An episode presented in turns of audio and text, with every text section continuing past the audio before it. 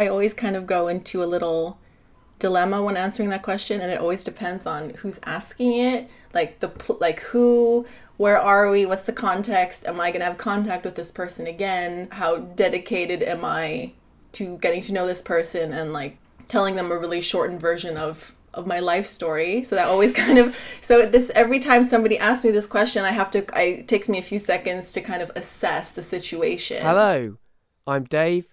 I'm the guy that's putting all this stuff together. I need to get better.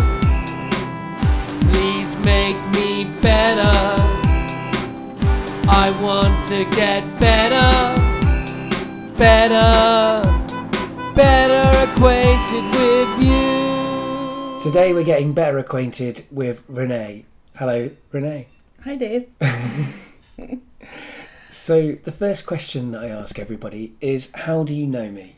i know you through spark london you host the hackney show and i help with producing it so i see you on the is it the second Monday. is it the second Yeah. monday of every month yeah Yeah.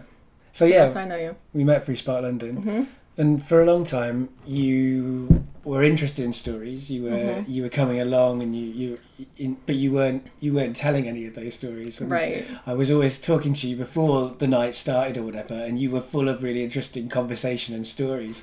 And then it'd be time to tell the stories, and you'd be like, "Not this time, not this time." right But then you did tell a story. Yeah, but just just once in this entire year. I think my intention was more to like learn from other people telling their stories and how Spark worked and how the storytelling organization and how the more practical stuff worked instead of me going to perform. Right. So I never really felt the urge to tell a story and from experience if I perform when I'm not feeling it it just doesn't go well. I don't know if you if you had that. but- um, I well over the years I've had to develop a. I, I think I have a very different relationship to performance right. to I that. could imagine. like what what performance gives me is doesn't matter what's going on in my life Mm. once i'm on the stage i'm in the moment and that's kind of why i crave it because i'm never in the moment in my life until i get up on stage and then it's like this has to happen i just have to do this afterwards i may or may not be happy with my performance often i'm not but yeah the actual allure of performance is a different thing to Mm-hmm. me if i'm not feeling it i have to try and feel it like it's like that's Yeah, i don't yeah. really have a I can imagine. I think for me, it's more like going up because I would in uni I performed like at open mics singing. I didn't do storytelling, right but I always did it out of like wanting to really give something to the audience. right So at Spark, I was like, if there's nothing that I'm willing to give, Mm. then I'm not gonna go up. So that's kind of like I think how I went about it in a kind of unconscious way. I think. Well, that's a good attitude to have to a certain extent. I think Spark is about kind of giving Mm-hmm. and sharing between the performer and the audience. When I'm trying to get people to tell stories, I don't ever want to push someone up Mm-hmm. who doesn't want to be there. How can you share something if you don't want to be there? It's different if you're scared. That's a very Yeah, different thing. true. Loads of people are scared, but they want to share, but they are scared to share. right. Right. But if somebody doesn't want to share something, why, why, for- why, what. What, what can anybody get from that? so fair enough. it's true. But when you did share a story, you were great, and you you know, and I've read some of your writing as well. So you're obviously somebody who's interested in telling stories about yourself, like truth and mem- memoir, I guess. Mm-hmm. Yeah, right? definitely. Yeah. So I yeah, I can see why you were why why why working with Spark and finding out about Spark appealed. Mm-hmm. The second question I ask everybody is, what do you do now? I am just finishing up my master's degree at SOAS, so the School of Oriental and African Studies. Right. I was doing critical, I always forget the name because it's a mouthful. critical Media and Cultural Studies, which is basically media studies and a lot of philosophy and sociology. So that's finishing up, and then I'm going back to Germany to my husband and figuring out my post graduation crisis. I think this inevitable kind of slump that I'll have to figure out, I think. So yeah, because I mean, obviously you're interested in cultural and media studies. Right. Yeah. But of course, there's not an obvious job to go into with that in that area, right? Not really. I mean, I always had an interest in development work, but I've kind of steered a little bit away from that and I'm definitely more interested in kind of like the overlapping of development work and and media. So yeah, so it, but in the form of stories, storytelling. I mean there's many ways to go about it and I have a lot of options.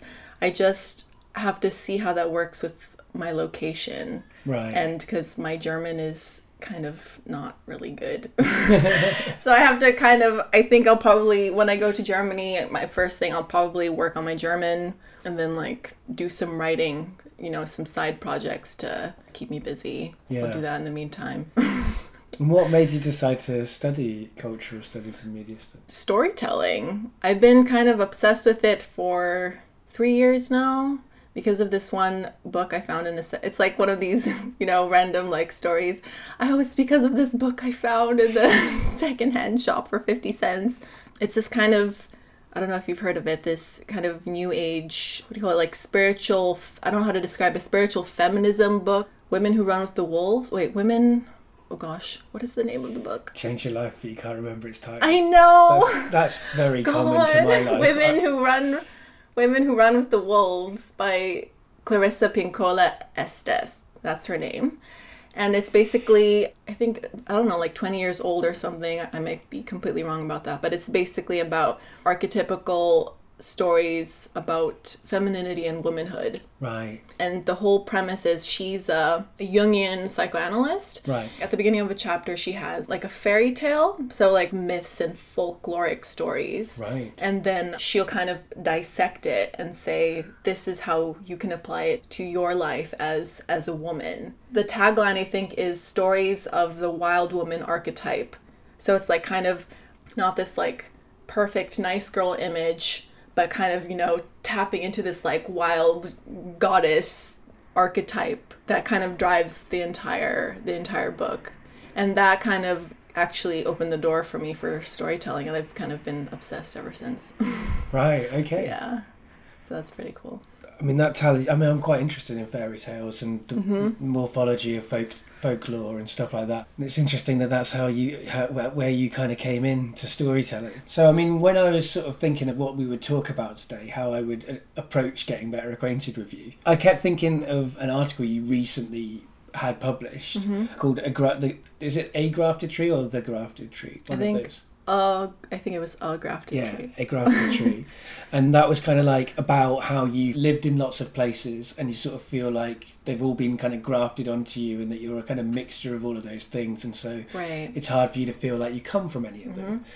And it's you know that's something that I'm very familiar with, even though as we get into your story. Mm-hmm. It'll become clear that, that, that our, our lives are very unlike each other Mm-hmm. as well. I I feel that way even from having grown up in lots of different parts of the UK. Right. Right? Yeah. And that's a small place.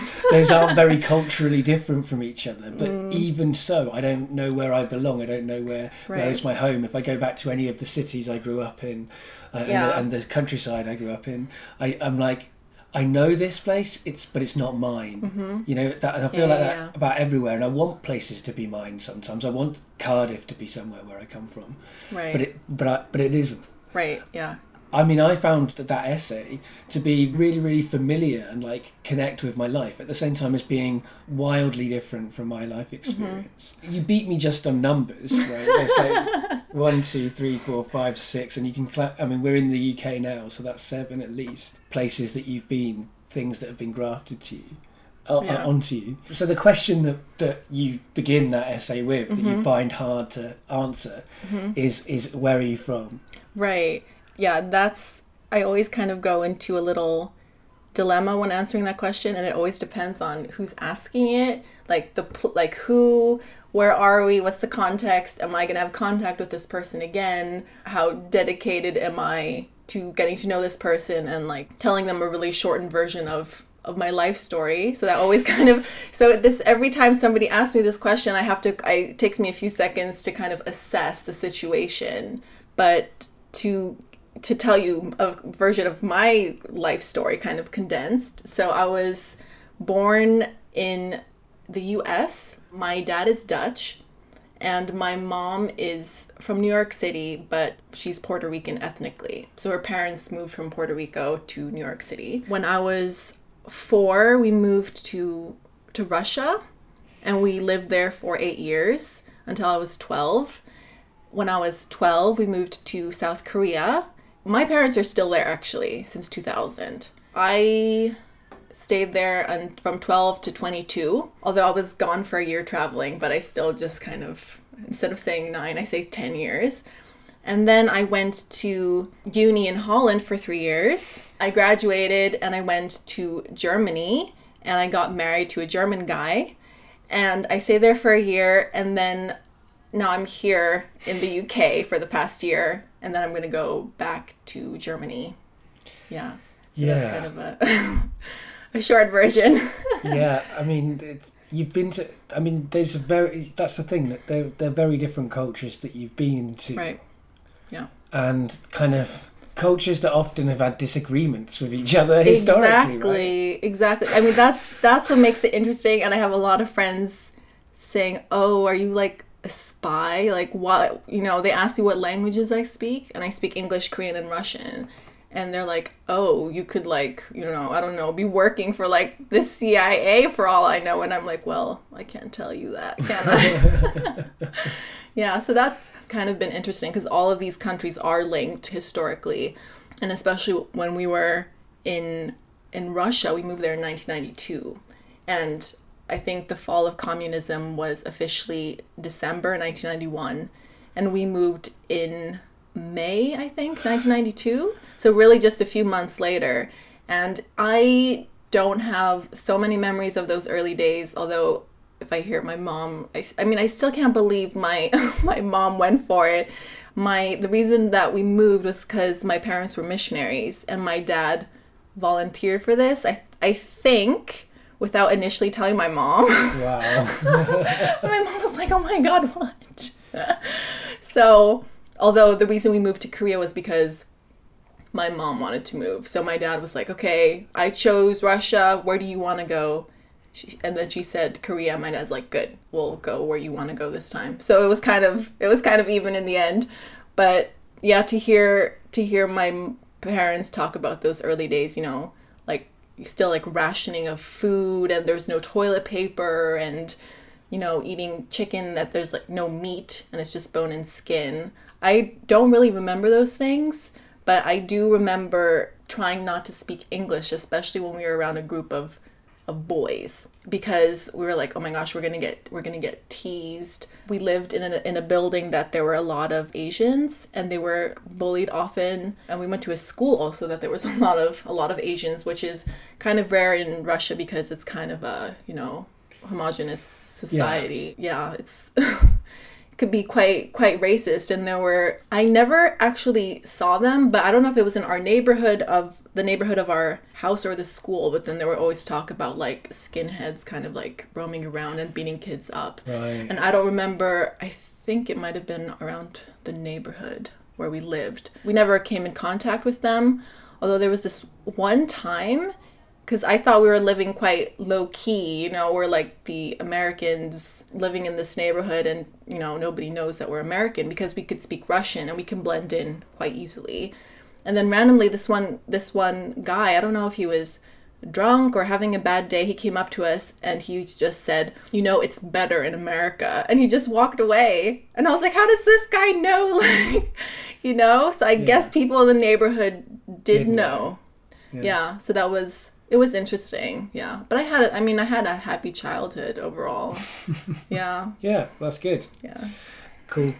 it's always good when people have happy childhoods. My childhood was in lots of different places, but not particularly culturally different, but definitely they're different chapters. Do you know what I mean? Yeah. There's like that. I was a different person, I Mhm. think, maybe in in all of those different places. Yeah. I mean, is is that like how you feel? Like, is how's it been like in terms of your identity? for me i always as kind of a default as a default so I, don't kind of like crumble completely is i just told myself i'm american. I'm american i'm american i'm american. And this is just because we spoke like americans we spoke english at home we read we watched american cartoons which we would receive on VHS tape when my parents would go to America and they would record stuff from the TV and bring us back so we can have like the experience of American TV. Of course, we watch like Disney movies and stuff. So, and then of course in the Rush in the eyes of the Russians, we were American. So this is something that I just kind of stuck with my whole life in order to give me clarity because I do have some friends who the parents they're also they're also mixed because the parents are from different places and then and then they were adopted and then they lived in all these different countries and they really have like a perpetual identity crisis and I was like I don't want to be like that. So I'm just going to stick with something easy. And I think it's definitely harder for my because I have three younger brothers. The first one was born in the US, the second in Russia, and the third in Korea. Right. so and the third and the the second and the third, I think it's harder for them because they never lived in the US, you know, to kind of identify as American, but this is also the answer that they just give just to make it easy. And so that things don't unravel i think you know when you're kind of thinking about who am i. Yeah. and it's interesting because recently while i was at, at soas my closest friend was an american girl and she's always saying you're not really american. And i started thinking about that more and i'm like you know maybe i should step away from that now. But then at the same time i'm thinking well st- then then what you know? What am i going to identify myself as then? Then i said you know I, i'm questioning things in my life in so many other areas. I don't want to have to question my life about about this because it's i've built a little maybe it's kind of um, an illusion that i don't really come from the us i mean when i go to the us i feel like a tourist really it's true i feel so i feel kind of uncomfortable there. But then i go i'm like oh you know recently i went there and you know i was like wow people here talk like me so i can blend in and nobody will know anything. So anyway although we yeah recently i think so basically i haven't it hasn't been too disjointed throughout my whole life because i've kind of held on to this. But recently i think because of being in london and london is super multicultural and i've never really lived in kind of a multicultural space Right. you know, because I've lived in Moscow and Seoul, and I lived in a small town in, in Holland as well. So all these places weren't incredibly diverse, and London is really the first place that is incredibly diverse. And I'm like, you know, I don't need to hang on to anything I don't want to. But then, but then how do I identify myself?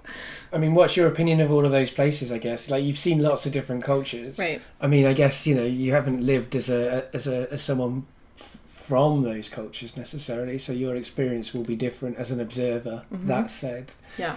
I mean, like what have, what have your kind of cultural observations been? I guess. that's definitely one of the yeah there's always i think pros and cons to every country. And pros and cons i think to moving around so much. I mean i feel like i've kind of taken on the good aspects of culture from all these different places. But at the same time like you said i'm always an observer. No matter how long i stay in a place i still am kind of like a step removed just psychologically. It's just it's just habit. And it's just kind of constantly this this thing of i'm not from here you know? So i think it kind of i think it prevents me from completely completely soaking up a place but at the same time i can still kind of remain a bit critical and i am critical of all the places i've lived in. So yeah us russia korea germany holland. I mean i haven't lived in germany enough to like know so much about it yet. But for the other places i do have you know like opinions on what they're doing. And you know i see like for example like stuff that russia's doing in the news. And i'm like why are you doing this? You know? And i think we left russia in 2000 and if i'm not mistaken i think putin was like just starting you know just starting at that point Right. and I remember I was 12 and I was like, thank God we're leaving now. Like this was like a conscious thing. I was like, oh Putin, no thank no thank you. you know, so I so that's been that's been um interesting because there's always like this like a love and hate for for every place that I've been to. And I think the way my dad puts it is if you love a place, then at the same time you're critical of it. Like there's always something that you look at a place and you're like, why are you doing this? But you're doing it more out of like out of love and concern because you mm. love this place. Yeah, yeah. You know? So, you know, I'll be writing something on Facebook about, you know, Russia's doing crazy things.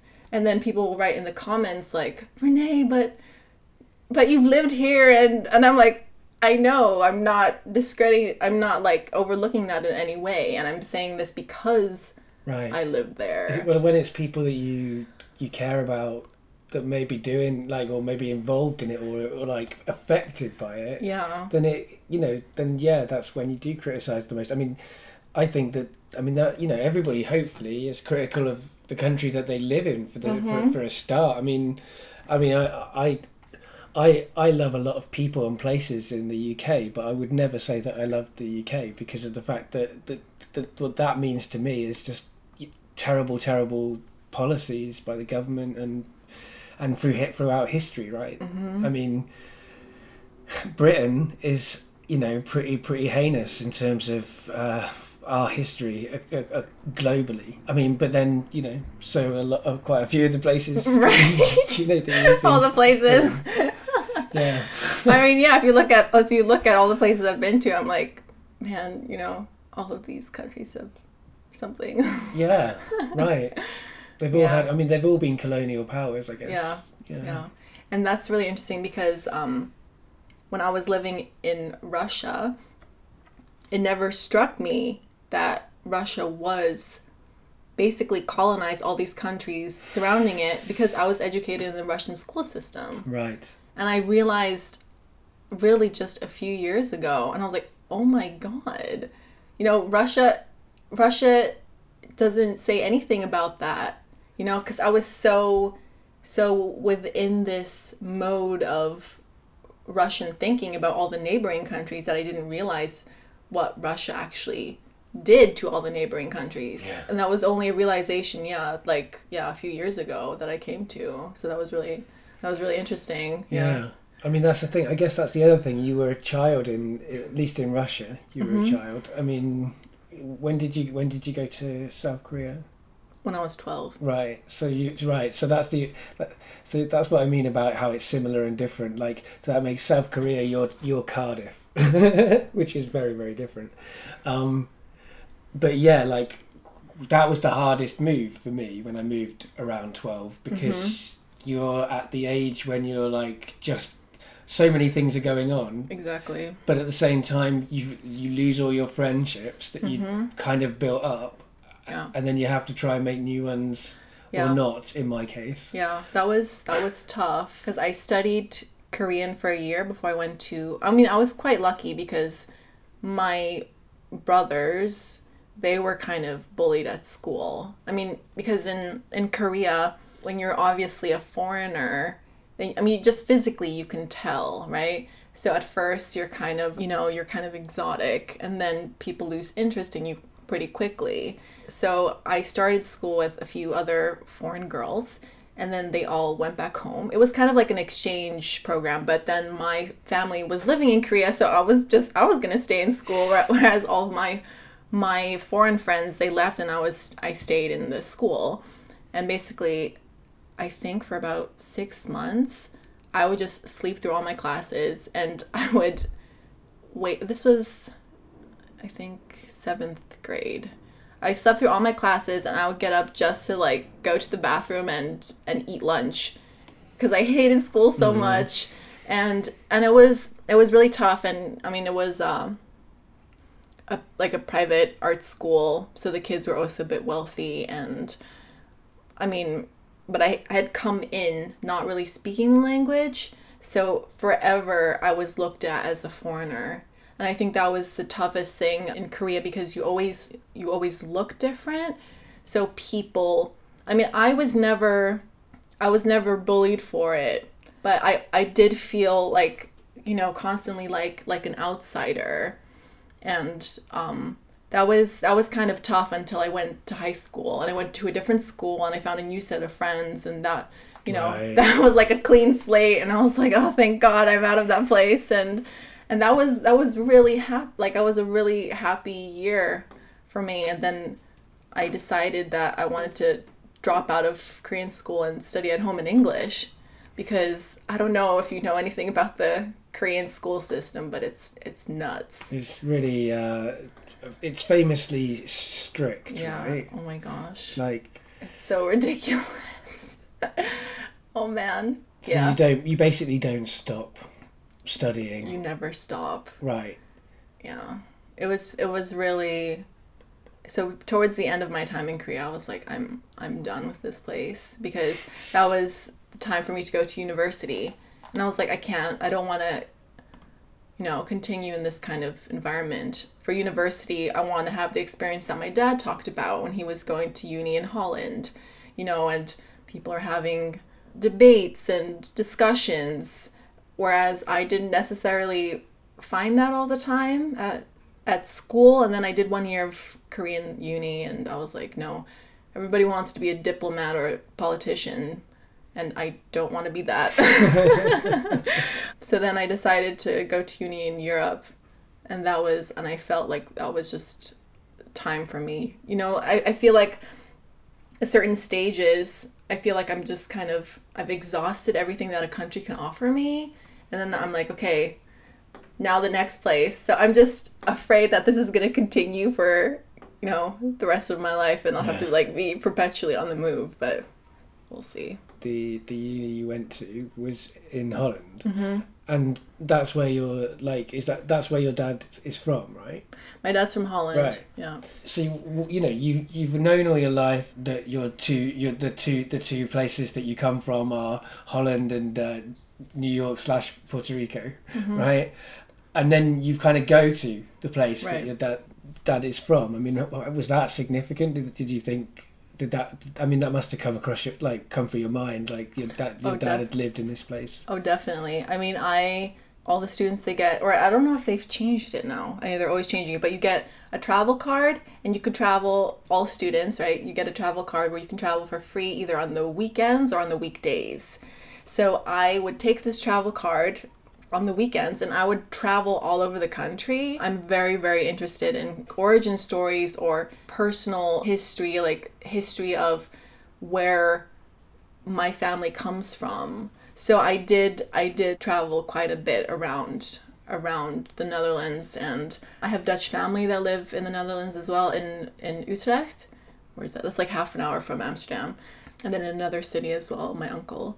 And they would also take me around and that was that was so nice. I felt finally I was like, wow, now I can understand my dad it was really it was really significant and my my mom she was saying oh i'm kind of jealous you know and i was like well i mean and i applied for for internships i applied to the moth internship twice because i wanted to be in new york and i wanted also to get to know where my mom is from Right. because I was like, well, now I know where my dad is from, but I also want to get to know my mom's side. I've never been to Puerto Rico, and that's kind of like one of my dreams to be able to to take my mom. But it's definitely I feel like it's definitely important and important to me because then I understand my family better, I understand myself better and where I come from, you know. I now I understand like oh my dad is like a Dutch man. you know what I mean? Before he was my dad, but now he's oh he's a Dutch man and I can see, you know, his character and I can see it in, in other people and, you know, certain like kind of national characteristics Right. and so that was that was really nice and it was yeah there were a few times that i was really quite moved by the work ethic of dutch people what is it called it's called dredge dredging do you know like when you're like like when you're making artificial land masses and the dutch did this at the beginning completely by hand and i was like it's so it's really it's really quite amazing and i was like wow this is really i was really yeah moved by the dutch people and i was like oh no i understand all these things better yeah And it must be sort of strange as you've moved around all these different cultures. I guess that w- whichever culture you've been in, you probably have. Well, I mean, so I guess there's loads of ways I can that I can uh, phrase this wrongly. So if I if I do, uh, please forgive me in advance. But um, Oh. but because because of the fact that you have dual heritage, because of the fact that you you have sort of Puerto Rican uh, element to your to your genetic makeup. You don't quite fit into any box that people are going to want to put you into. I would imagine. Right. I mean, sometimes you might just through luck or fluke or whatever, but Mm-hmm. Yeah. I mean, is that fair to say? Yeah, no, definitely. because on on all forms, and it kind of annoys me, they always ask you about your racial background, right? And I'm like, what am I supposed to put? And I always take the other box, you know. And I've heard I have quite a lot of friends who are mixed, and and you know, always taking the the other. I went to an event in London the other day, and they had quite a few options, but they didn't have my the option that I need. So I'm like other, and then I write down. I'm like, okay, half white and half like because they have like Caribbean, but like Black Caribbean, and I'm like, well, what about like Hispanic Caribbean?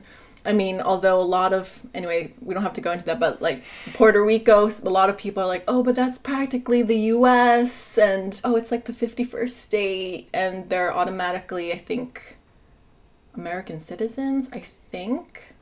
I'm not sure. I'm not sure how it works. I still have a lot, to learn about my Puerto Rican side, but yeah, that's that's definitely been something. So it's yeah, it's interesting to think about, even you know, like racially, Right. like you know, who am I? And I mean, Because assumptions people are going to make when they meet you are not even going to be quite anywhere near the actual origin. I don't think. Like yeah, you know, I mean, I- I'm not in. I certainly I'm not in a habit of, of going around guessing people's ethnicities. But Yeah. if I was to guess your ethnicity, I would have got it wrong. yeah. It's quite interesting because at the same time, I also I also really don't look like my brothers. Right. So when I'm with them, they're like, "Are you related?" like my brothers, like for me, a lot of people think I'm half Asian. right. Um, because yeah, That's just the saying what I'm pussyfooting around, like Yeah, yeah, yeah. tiptoeing around. yeah, yeah. A lot of people think that, and especially, and I get that all the time from half Asians as well. Right. They're like, "Oh, are you half like I don't know, Japanese, Korean, Chinese?" Um, actually, I'm not. And they're like, "What? No way." And then my brothers, they they have kind of they all have you know dark hair, big dark eyes, and kind of like bushyish eyebrows. So they look i don't they you know they could be i don't know italian i mean you know brazilian or i don't know i don't know what so Right. so when we're together that's that's another thing that's interesting. So then you know it's like how do you i mean because there's been like a lot of talk about the whole like rachel dolezal thing right? Yeah, right. how does like appearance factor into racial identification and and all of that? So it's quite it's quite interesting. I mean for myself i usually don't think about it too much. No. i'm not surround i'm not in a place where those debates are necessarily going on. Perhaps if i were in the us i would be more engaged in that kind of discussion but Right.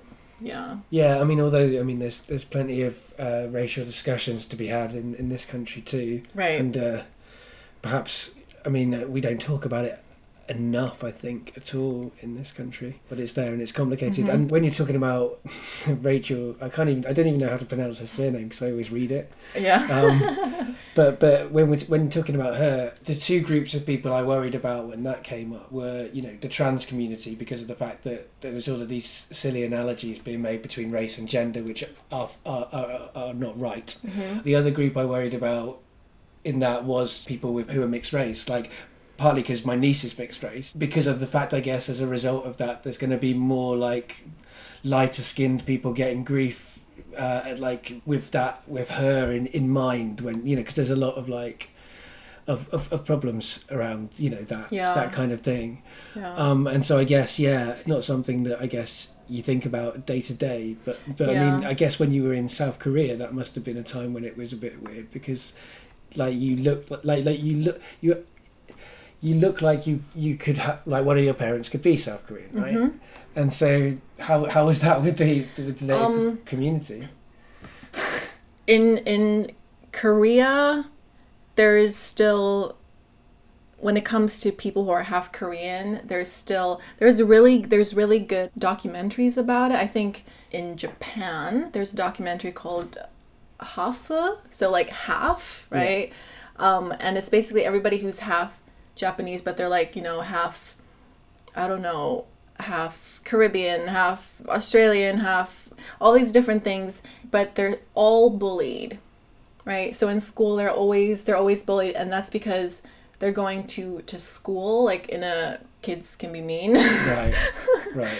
I mean, for me, it's interesting because it didn't people sometimes assumed, but I think I got asked like just a handful of times like are you half Korean?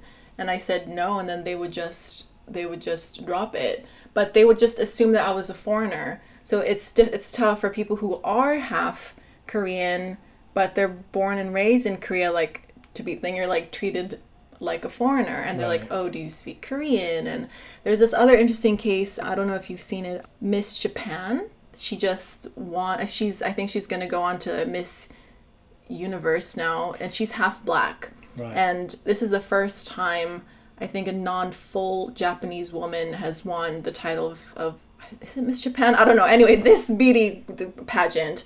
And people were complaining. They're like she's not really japanese. And she's like but i'm born and raised here. I speak japanese. And people are like do you can you eat with chopsticks? They give her english menus you know so so all of these things i mean fortunately for me that that wasn't an issue because i wasn't like i came to korea around 12 and i think i don't know by that time by that age and i was i had a good group of friends but yeah it wasn't so much an issue for me because they just assumed that i was a foreign which I guess which I guess you were right. Yeah. So they, they assumed right rather Yeah. than than yeah. I mean that's that's interesting because I was thinking that it might have been kind of useful if you like it, that you could pot- potentially pass, but of course you can't fully pass. Yeah. So it actually would have been worse, like from what you're saying. exactly Right. yeah yeah. yeah it's it's it's pretty complicated Yeah, well, that's cool though. I mean, that's people's ethnic makeups are always com- like nearly always complicated. It's just some people it's visibly complicated, and some Mm-hmm. People it isn't.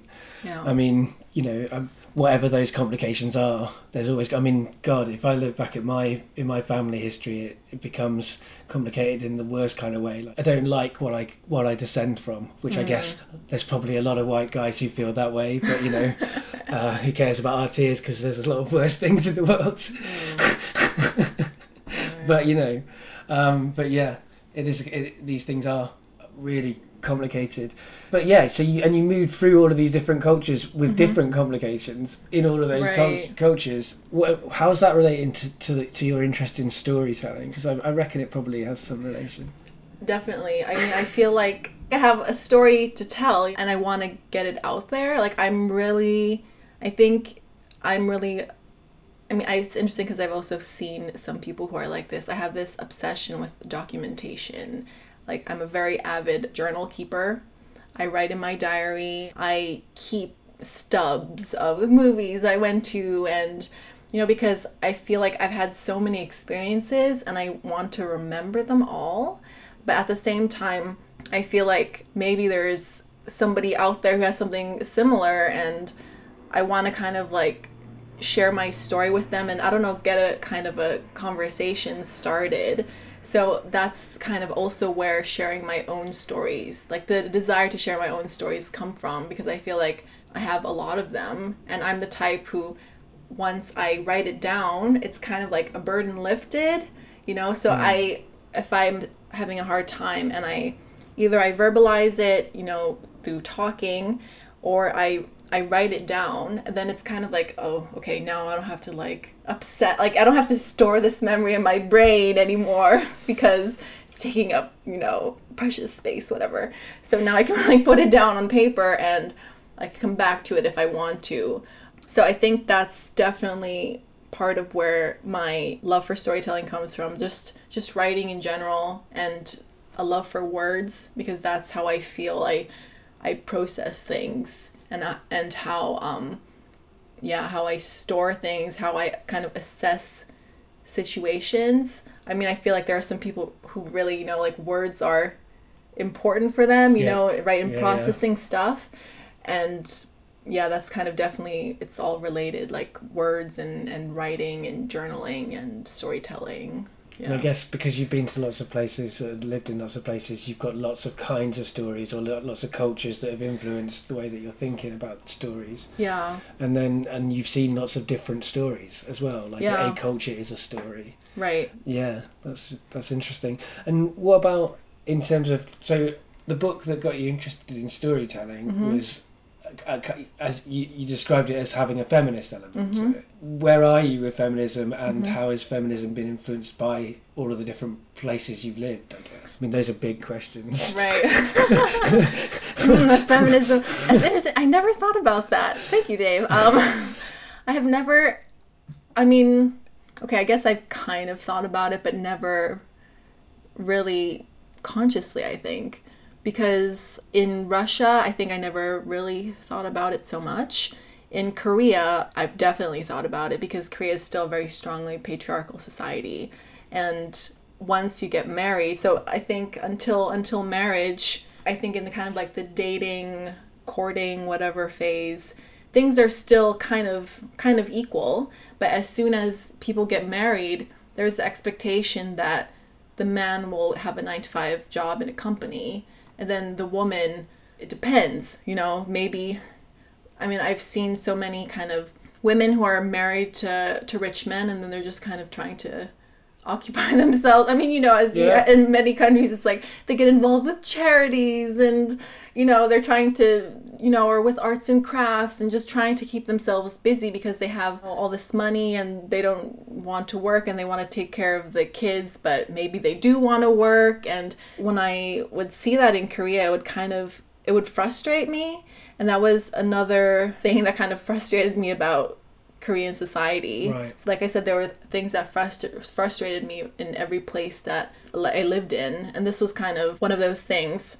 But when I moved to to Holland, I think then I kind of like, you know, actively started, I think calling myself a feminist. Like I think it was, yeah, I think once I started, once I started uni. I mean, because I was already interested before in kind of you know issues for um, surrounding um like women, especially around body, like body image, how people feel in their body, because these were a lot of things that were kind of personally relevant for me. So then I started kind of actively thinking about it more, and like a couple years, I did th- this like Facebook blog countdown to International Women's Day, and like posting all this stuff, and people were like, "Oh, this is so interesting," and I was like, "Okay, well, at least somebody's reading it, and they're not, you know, getting." like Renee, why are you spamming my Facebook wall? so that was so, and I because I thought about you know, I was like, wow, I don't really have any female role models. I think that's kind of where one of my countdowns originated. So then I started trying to find really inspiring women, and I would post. I think I did. I don't know how long I did it for, seven days or ten days, and I would post about like one inspiring woman a day and I'll be like, okay, I found like this lady is amazing, and that kind of was, you know, to share with other people, but then also for myself. So it was kind of this like dual, Yeah. dual thing in the end. Yeah.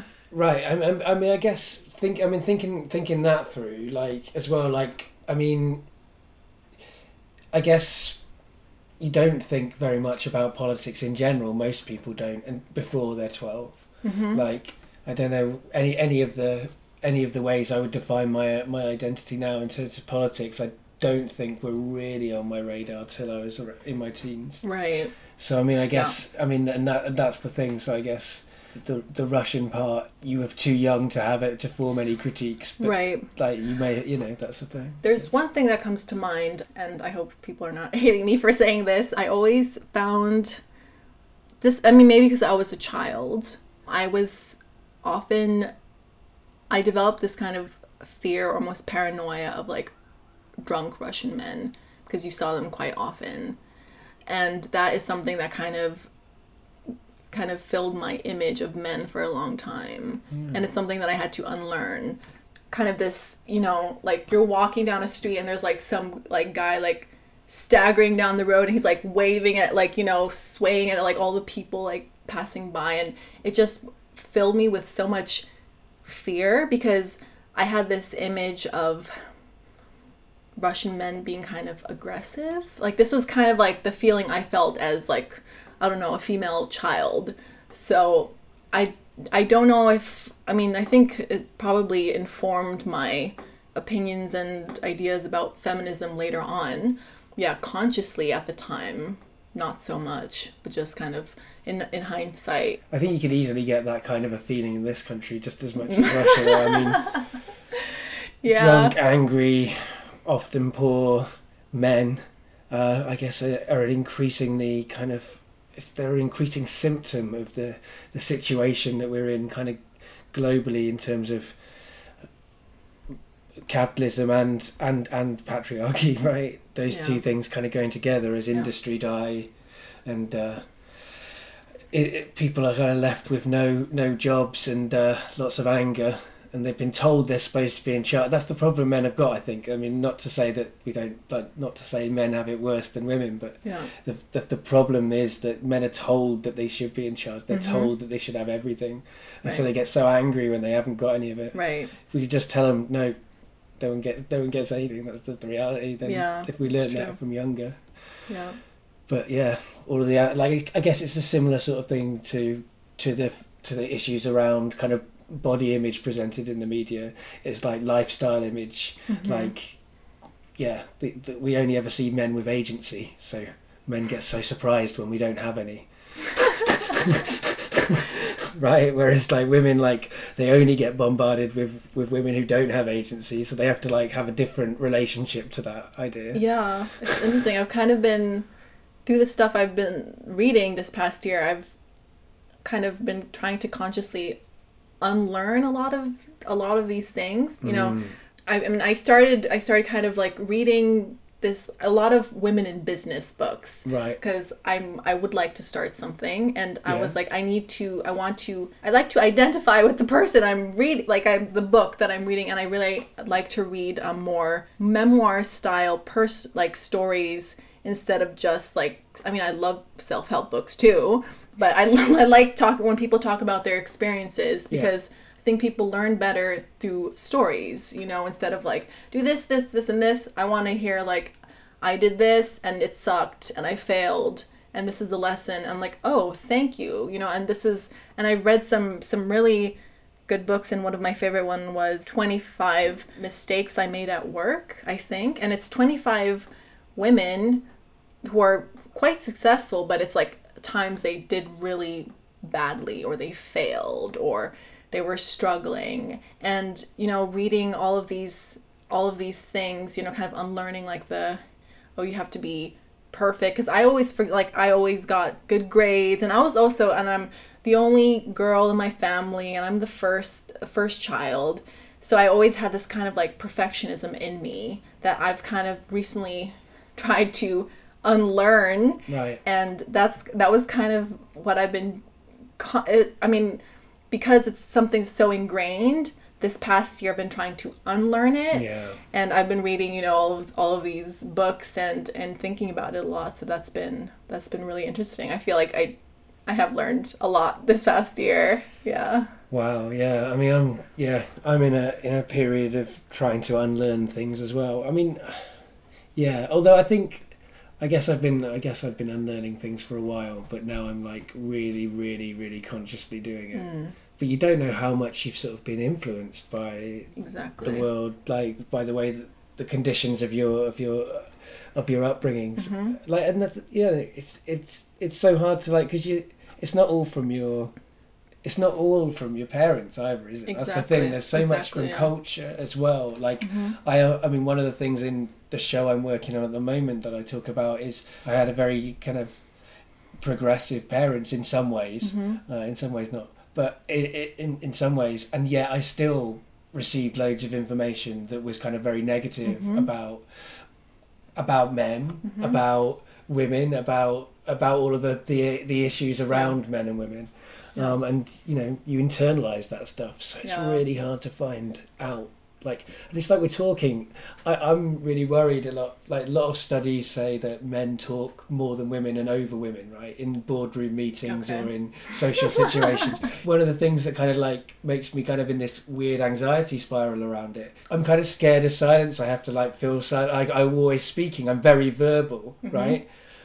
And that was always like something that I was anxious about anyway. Now I'm anxious about it like in like a shit am I taking up space that women should be kind of having and like it, what part is anxiety and what part is entitlement, right? Right. That that that is so hard to work out. it's true. Uh, I think that's the thing. We sh- I think we should have compassion for anxiety, Mm-hmm. but I'm not so keen on having compassion for entitlement. So it really is hard for me to like, like you Yeah. know, like should I be giving myself a free pass if I, if sometimes I talk too much, Yeah. or should I be being like stern face?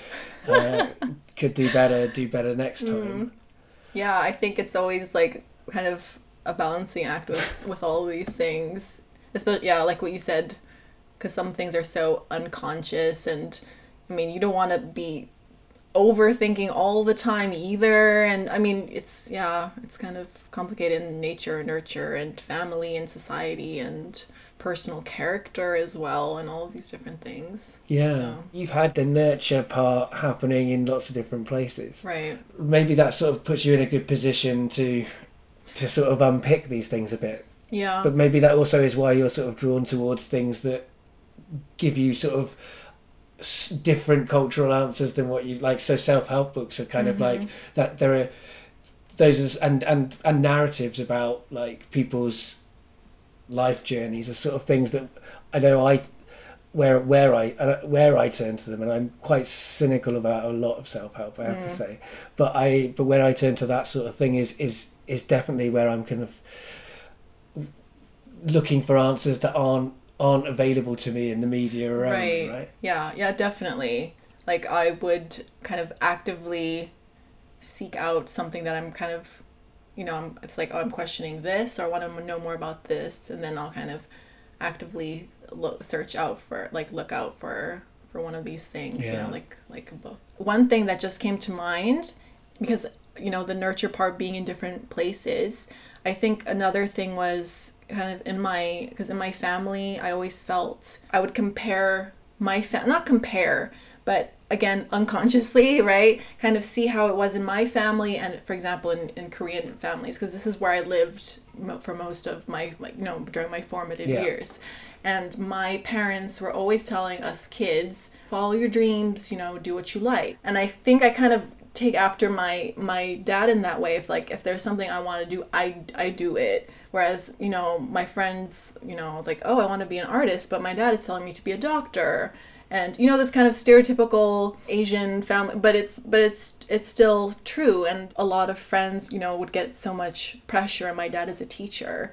So he would see this also all the time.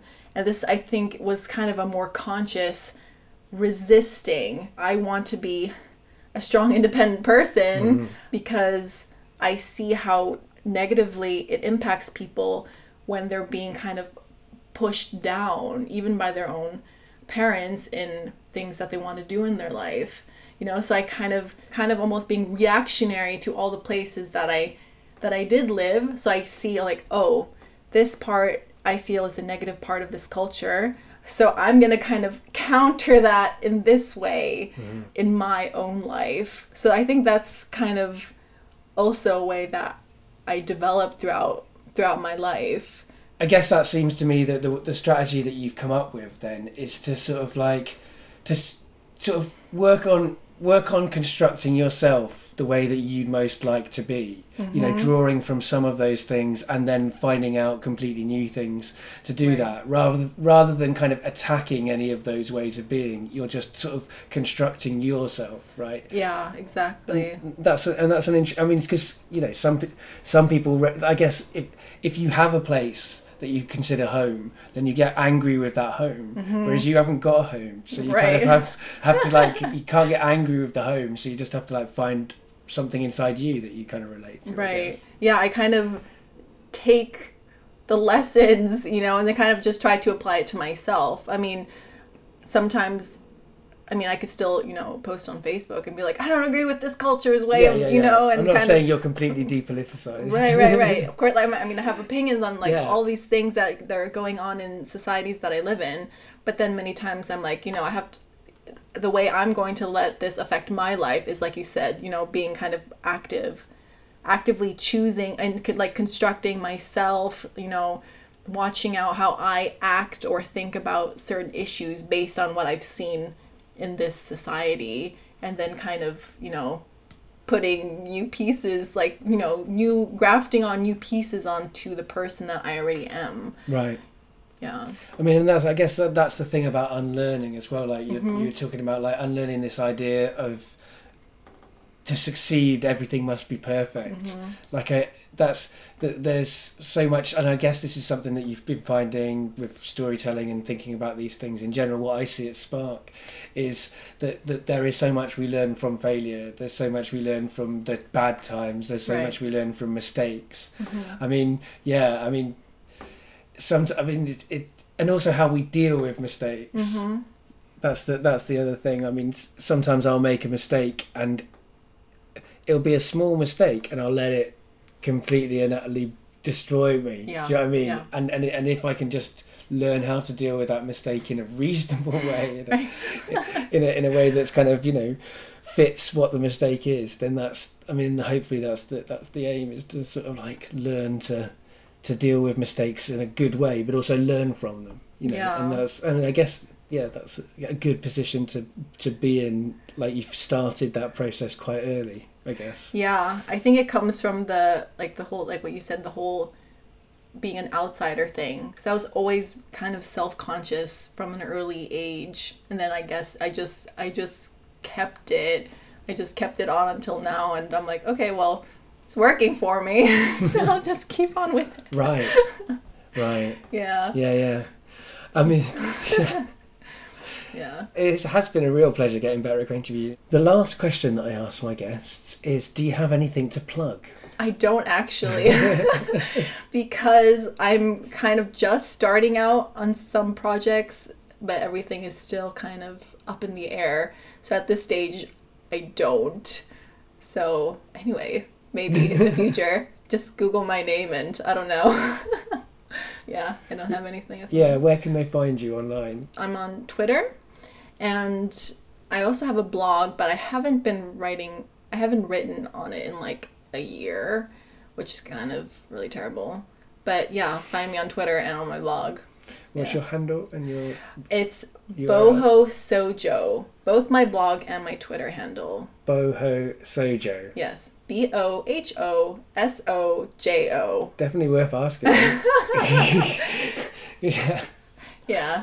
So that stands for, I started when I was 19. That stands for boho, like bohemian, and sojo. I found this online, like solo journalist, Right. because 19 was when I started my world. I went traveling for a year by myself, and I wanted to kind of document everything. I didn't end up really documenting everything. You're too busy living life. I was too busy living life, although I do have journals from that time. But yeah, that's where the that name started, and I just kind of stuck with it because I really like it. yeah, I mean, you know, like I, I, I've stuck with my my silly name on Twitter, and I don't even like it. So, so if, if you like it, then you definitely Yeah. definitely stick with it. I mean, I'm I'm still Goosefat 101, which is the worst because everybody asks why, and it's not- it's not an interesting story. you set these things up, and you kind of have to live with them now. That's the, the Right. modern world. it's true. I mean, I guess I could change it, but I mean, I'm kind of stubborn about it. I'm like, kind of, it's kind of like, I guess it's like what we were talking about, learning about mistakes, like learning from mistakes. Yeah. I'm kind of like, yeah, that that's a silly handle. It doesn't really mean very much. It doesn't really Yeah. represent my personal brand, whatever that means. But I kind of like want to just like live with it. Like Mm-hmm. that is part of me. I came up with that. Exactly. why, exactly. And not be kind of apologetic about. I think.